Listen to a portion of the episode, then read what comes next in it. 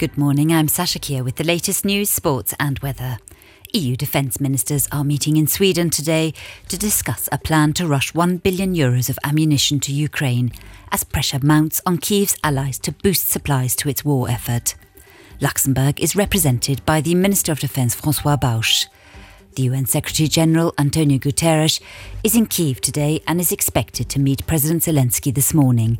They will discuss the agreement between Russia and Ukraine on an extension of the grain export deal, which expires on March the 19th. A pro Ukrainian sabotage group is said to be behind the sabotage of the Nord Stream gas pipelines last year. This has reported, been reported by various media. Ukraine has denied any involvement in September's attack on the pipelines, which were built to carry Russian natural gas to Germany.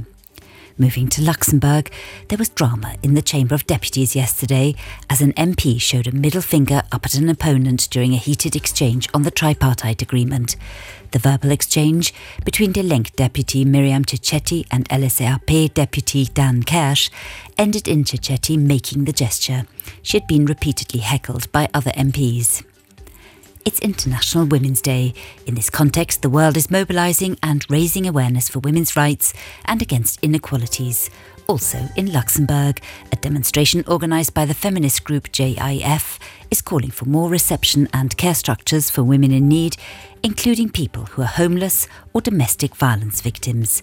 The march starts tonight at 5 pm at Hamilius. Berlin has upset EU partners by blocking a milestone agreement to ban new sales of fossil fuel cars from 2035. The planned ban is key to Brussels' push to make the bloc climate neutral by 2050 with net zero greenhouse gas emissions. Now, Germany is insisting on further assurances from Brussels that synthetic fuels could still be used in engines after 2035 and there'll be another public debate on a petition in the Chamber this morning. This calls for better access to medical imaging such as MRIs, scans, and mammograms. Since yesterday, another 14 petitions have gone online.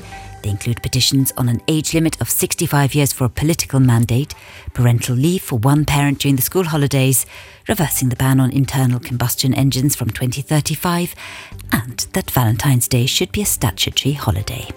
For more on these stories and for the latest news, head to RTL Today.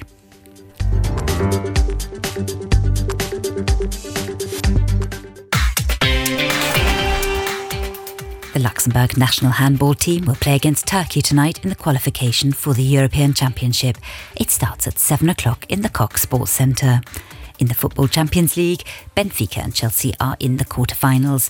Benfica won 5-1 against Bruges last night. Chelsea beat Dortmund 2-0. And tonight, AC Milan travels to Tottenham with a 1-0 advantage.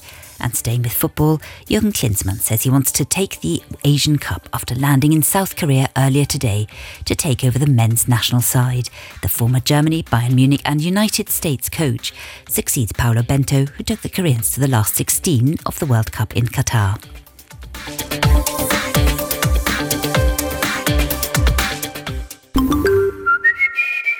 Raiffeisen, the bank that belongs to its members. Today still set to be cold and overcast with snowfall forecast across the country. There's already a white coat of snow covering a large part of the north of Luxembourg. The snowflakes are likely to turn to rain in the afternoon with chilly winds persisting throughout the day.